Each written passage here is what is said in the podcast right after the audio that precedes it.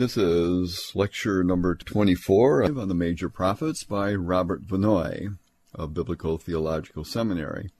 Lecture 24 of the major prophets, but lecture number 4 concerning Daniel. We've been through number 2 on the outline of Daniel, and now we are at number 3 of your outline, and we are going to discuss Daniel chapters 2 and 7. Daniel 2 is the first chapter in the book that contains a great many predictions. It contains an incident where King Nebuchadnezzar has a dream and he forgets it, and then he asks his wise men to interpret it for him, and not only to interpret it, but also to tell him what the original dream was all about. Look at chapter 2, verse 10.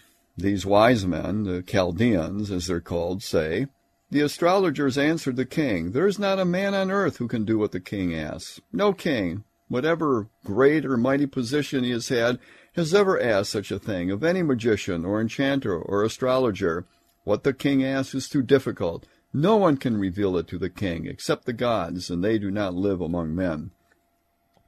This made the king so angry and furious that he ordered the execution of all the wise men of Babylon. So he makes that request, and Daniel asks the king for some time and says that he will give the king the interpretation. So you read in verse 19, quote, During the night the mystery was revealed to Daniel in a vision. Then Daniel praised the God of heaven and said, Praise be to the name of God forever and ever. Wisdom and power are his. He changes times and seasons. He sets up kings and deposes them. He gives wisdom to the wise and knowledge to the discerning. Then the secret is revealed to Daniel in verses 31 to 35. He tells the king the dream. He says, quote, You looked, O king, and there before you stood a large statue, an enormous, dazzling statue, awesome in appearance. The head of the statue was made of pure gold, its chest and arms of silver, its belly and thighs of bronze, its legs of iron, its feet partly of iron, and partly of bay clay. While you were watching, a rock was cut, but not by human hands. It struck the statue on his feet of iron and clay and smashed them. Then the iron, the clay, the bronze, the silver, and the gold were broken to pieces at the same time and became like chaff on the threshing floor in the summer. The wind swept them away without leaving a trace. But the rock that struck the statue became a huge mountain and filled the whole earth. And so you have this in verses 31 to 35. That is the dream that Nebuchadnezzar saw. Then in chapter 2, verses 36 to 45, you have the interpretation. And here's what we read. This was the dream, and now we will interpret it to the king. You, O king, are a king of kings. The God of heaven has given you dominion and power and might and glory. In your hands he has placed mankind and the beasts of the field and the birds of the air. Wherever they live, he has made you ruler over them all. You are that head of gold. After you, another kingdom will arise, but inferior to yours. Next, a third kingdom, one of bronze, will rule over the whole earth. Finally, there will be a fourth kingdom, strong as iron, for iron breaks and smashes everything, and as iron breaks things to pieces, so it will crush and break all the others. Just as you saw, the feet and toes were partially of bay clay and partially of iron, so this will be a divided kingdom. Yet it will have some of the strength of iron in it, even as you saw iron mixed with clay. As the toes were partly iron and partly clay, so this kingdom will be partly strong and partly brittle. And just as you saw the iron mixed with baked clay, so the people will be mixed, but they will not remain united, any more than iron mixes with clay. In the time of those kings, the God of heaven will set up a kingdom that will never be destroyed, nor will it be left to another people. It will crush all those kingdoms and bring them to an end, but it will itself endure forever. This is the meaning of the vision of the rock cut without hands from a mountain, a rock that broke the iron, the bronze, the clay, the silver, and the gold to pieces. The great God has shown the king what will take place in the future. The dream is true, and the interpretation is trustworthy. And so there's the interpretation of the dream. Now, it's clear in this vision or dream that its interpretation you have four kingdoms. First, the image of the head of gold, breasts and arms of silver, belly and thighs of bronze, and legs and feet are iron, and feet iron and clay. The question is, what do they depict? What are the political kingdoms that are symbolized here? Then, what is the stone that smashes the image and destroys it?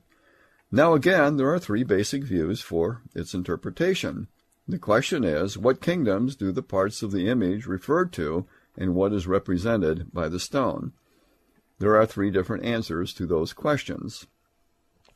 The first is that the climax of the vision, the large stone, is in the time of Antiochus Epiphanes. This is the critical view. Advocates of that approach would say the climax, again, the climax meaning the large stone, is in the time of Antiochus Epiphanes around the time of 165 BC. This vision is depicting the succession of kingdoms after Nebuchadnezzar until you get to Antiochus Epiphanes. So, just like chapter 8 leads up to Antiochus Epiphanes and chapter 11 leads up to Antiochus Epiphanes, so it's the same with chapter 2. The stone cut without hands is a Jewish uprising that will gain deliverance from Antiochus. So that brings you to an area of prophecy, where the Jews will destroy Antiochus and set up a kingdom that will fill the whole earth. Now, critical scholars would say that's what's in the mind of the one who wrote the vision of the image in chapter 2. He's depicting history and predicting the overthrow of Antiochus and establishment of a kingdom that will fill the whole earth. Of course, we would know that whoever wrote this was mistaken because the Jewish uprising in the time of Antiochus got rid of Antiochus, but it did not establish a kingdom that filled the whole earth. So there are things which did not go exactly as expected by the writer. Again, that's the critical view. Now look at page 42 in your citations. This is taken from N.W. Porteous, whom we've seen before. The first three paragraphs are from page 46 and the last one from page 47. Here's the way he develops this view. He says, and I quote, There is no doubt at all, as we have seen, about the identifications of the first kingdom. It is the Neo-Babylonian Empire. The great majority of modern scholars likewise agree that the fourth kingdom is that of the Greeks. That this view is correct might be difficult to demonstrate on the basis of chapter 2 taken by itself. But when the parallel visions of chapter 7 and the visions in the concluding part of the book are taken into account, a case can be made which can convince anyone who is not committed to another view in spite of the internal evidence of the book itself. And here's an interesting statement, and I quote, It is undoubtedly true that when men look back from the vantage point of early Christianity, they saw a tremendous event in the founding of the church, the fulfillment of the promised triumphant of God's kingdom as was foreseen by Daniel. But all this should not prevent us from looking fairly and squarely at what the book itself says. And this is from page 42 in your citation. I quote again from Porteous. As we shall see, the evidence points unmistakably to a date which may be very closely determined within the reign of Antiochus Epiphanes, but the completion of the book as we have it now makes it clear the climax of history was regarded as being imminent at that particular time. That the expectation was not literally fulfilled is a fact which has to be faced honestly. And then moving to page 47. If the fourth kingdom is Greece, it's clear the third must be Persia, and then there seems no choice but to regard the second kingdom as the apocryphal Median kingdom, the existence of which joins the Babylonian and Persian kingdoms.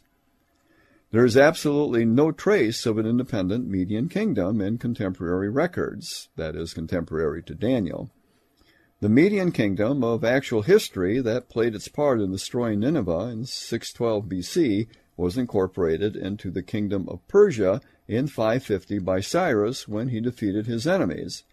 It is only in the book of Daniel, and in writings dependent upon it that we meet the mysterious and baffling Median kingdom, which is seen as a historical blunder. End quote. And then on top of page 43, we read again from Porteous. We possess contemporary records, and they show there is no place at all, that is, for a Median kingdom, between the fall of the Neo Babylonian dynasty and the assumption of power by Cyrus of Persia. And then he goes on to page 49, where we read, It signifies first that the fourth kingdom is to be divided after the death of Alexander the Great, and the empire did break up eventually the two successor kingdoms, which were of most consequence to the Jews, was the Seleucid power to the north and the Ptolemaic power to the south.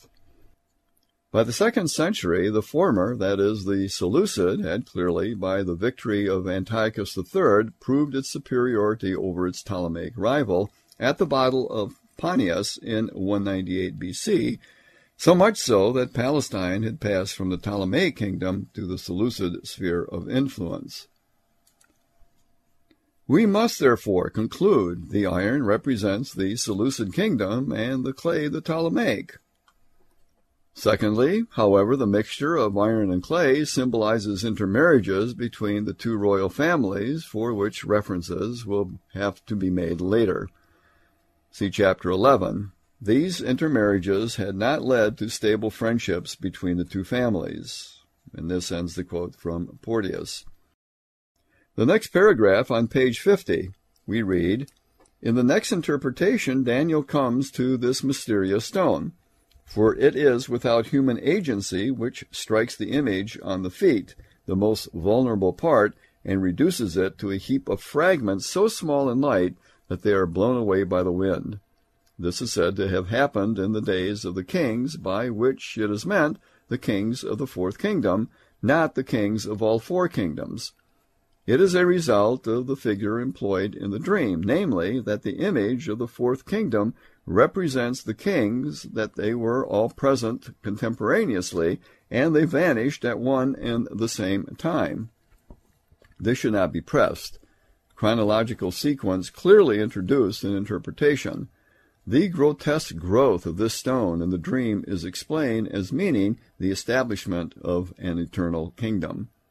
Geoffrey Well, another commentator, says it is standing forever in the universality of the kingdom in time, just as the mountains filling the earth represents this universality in space. That is basically the critical approach to Daniel chapter 2. The succession, you see, includes the apocryphal Median kingdom, which will give you the four kingdoms before we get to the Greek kingdom. And then, in the context of the Greek kingdom, the mixture of iron and clay is the intermarriage between the Seleucids and the Ptolemies. The second view finds the climax in the first advent of Christ. Advocates of this view would say the critical view is wrong. Antiochus comes in the third kingdom, not in the fourth. Advocates of this view would say Antiochus does not appear in this chapter at all. He may be in chapter 8 or 11, but has nothing to do with chapter 2. There is no mention of him in chapter 2 at all. This position would be the head of gold is the Babylonian Empire, the breasts and arms are the Medo Persian Empire, the belly and thighs are the Greek Empire with Alexander and his successors, and the legs and feet are the Roman Empire. Then, in the time of the Roman Empire, this stone, cut without hands, and smites the image, appears, and that is Christ. By the birth, life, and death of the resurrection of Christ, you have the decisive blow struck to the human empires. With his coming, a new kingdom is established that covers the whole earth. Look at page 45. E.J. Young is the representative here. Next to the last paragraph, bottom of page 45, this is about chapter 7. This is the first paragraph, and it's about chapter 2. The first paragraph is chapter 2, as I mentioned. This is on page 79 of Young. And I'm quoting here. Most Christian expositors find a reference in Christ and the progress of his kingdom. Now, this seems to me to be correct up to this point. I continue quoting. The stone, as represented, not being cut out of the mountain by hands, is in order to show it is not prepared by men, but by God. The blow which is delivered strikes the metals in the reverse order in which they had first been described, to show its effects would not reach forward, but backward on the remnants of former earthly greatness. The kingdom of God will completely triumph and the kingdom of men, as was represented by the image, will be completely destroyed. So you see, according to Young, the fulfillment is during the first advent of Christ. Now, I think you can see that there are some reasons for coming to that conclusion. You have a Babylonian Empire, then a Medo-Persian, then a Greek, and then a Roman. The Babylonian, Persian, and Roman empires lasted about a hundred, two hundred, and three hundred years, respectively. These are not enormous spans of time. Then you come to the Roman Empire, and the early period of this empire, you have the coming of Christ. It might seem that if you're going to say the great stone is the second advent of Christ, you need to extend this Roman Empire in some way to not only the present, but also to the future. The Roman Empire is out of proportion with the others as far as time is concerned. But let me just pose some questions here before going on to the third view. When Daniel says in chapter 2, verse 35, that stone smites the image, and he says, it became a great mountain, and it filled the whole earth, what does that mean? Does that mean the kingdom that is established here is to be found in the spiritual realm with the spread of the gospel? Does it mean in the spread of the gospel through which the whole world would eventually come to Christ? That would be a postmillennial view, a view we have not been talking about much. When we look at the prophecies of Isaiah, we looked at this postmillennial view that looks at the conditions of peace and justice as realized here on earth in a very literal sense, but they will come about as the gospel is taken to the ends of the earth. So, with this view, you are talking about the first advent. But are you talking about a spiritual kind of kingdom? Or it is a kingdom that you have not seen yet, but will be realized in the earthly physical sense through the spread of the gospel? Or is this fulfillment to be seen in connection with the second advent of Christ rather than the first? See, those are questions that can be asked and that should be answered. I say we hold those questions for a moment and go on to the third view, which would say the climax, again, the stone striking the image, is the second advent of Christ, not the first advent of Christ, nor the destruction of Antiochus, as in the critical view. The succession of empires would be the same as the previous view, that is, Babylonian, Medo Persian, and Greek, but when we get to the legs and the feet, we have an added distinction. You have the Roman Empire, but with two phases. You have the legs and the feet.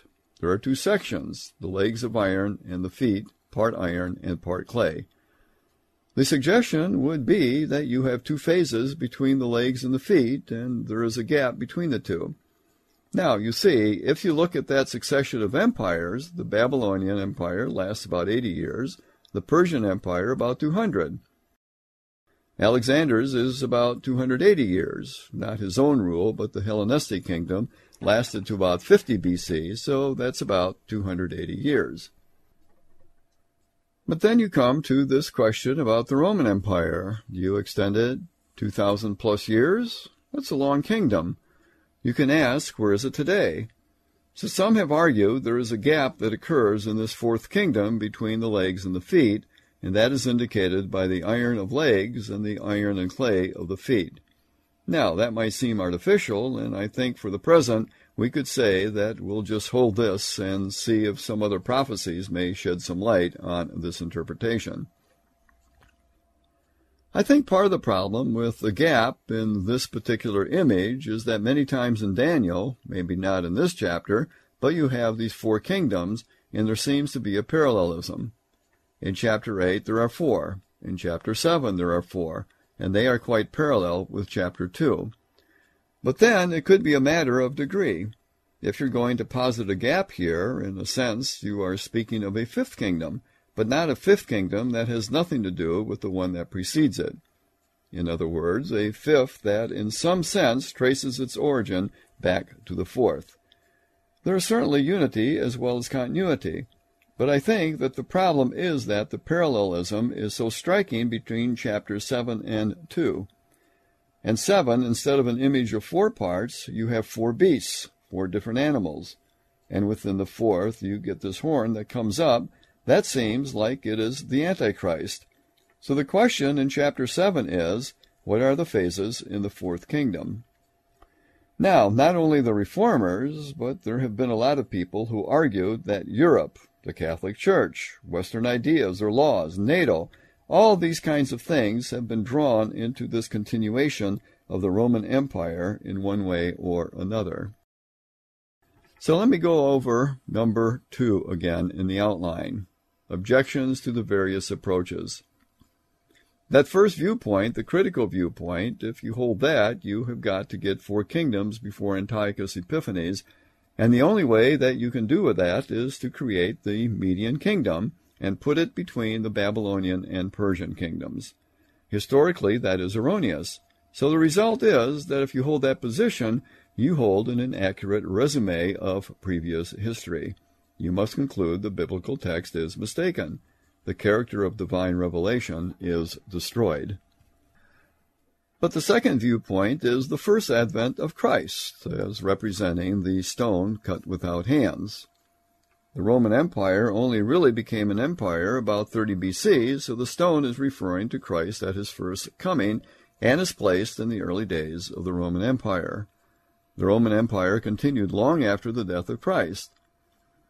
You have the destruction of Jerusalem at the hands of the Romans long after the death of Jesus and his resurrection. The Roman Empire in the West came to an end in 476 AD, and that's over 400 years subsequent to the coming of Christ. In the East, it was really more influenced by Greek culture and thought, and gradually the empire was surrounding the area of Constantinople and somewhat concentrated there until it was conquered by the Turks in 1453 AD. So in the eastern part, the remnants of the Roman Empire lasted until 453.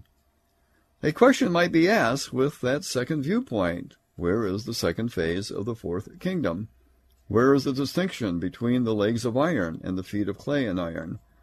How does that fit with the first advent of Christ early on in the Roman Empire and in the smiting of the image? The third viewpoint climaxes at the second advent. It seems, however, like there is too much time involved, well over 2,000 years, and the suggestion of the gap would seem artificial. So I would say at this point, let's make no decision on the conclusion for chapter 2, but before doing that, let's look at chapter 7, which parallels chapter 2, and look at chapter 7 independently initially. Let's see what's clear in chapter 7, and then we can compare what we find there to chapter 2 to see what light chapter 7 may throw on chapter 2, and, in reverse, what light chapter 2 may throw back on chapter 7. I think you can do that, trying to be careful not to push passages into line with preconceived ideas or systems. In chapter 2, there are several problems with the various viewpoints, so leave an open mind to that. Then move on to chapter 7 and see what chapter 7 has to say. If chapter 7 throws any light back onto chapter 2, great. Then we'll understand both chapters better. Well, our time is up before we go on to chapter 7, so we'll stop here and look at Daniel chapter 7 next time. This ends lecture number 24 by Robert Vannoy on the major prophets, and this is lecture number 4 on the prophet Daniel.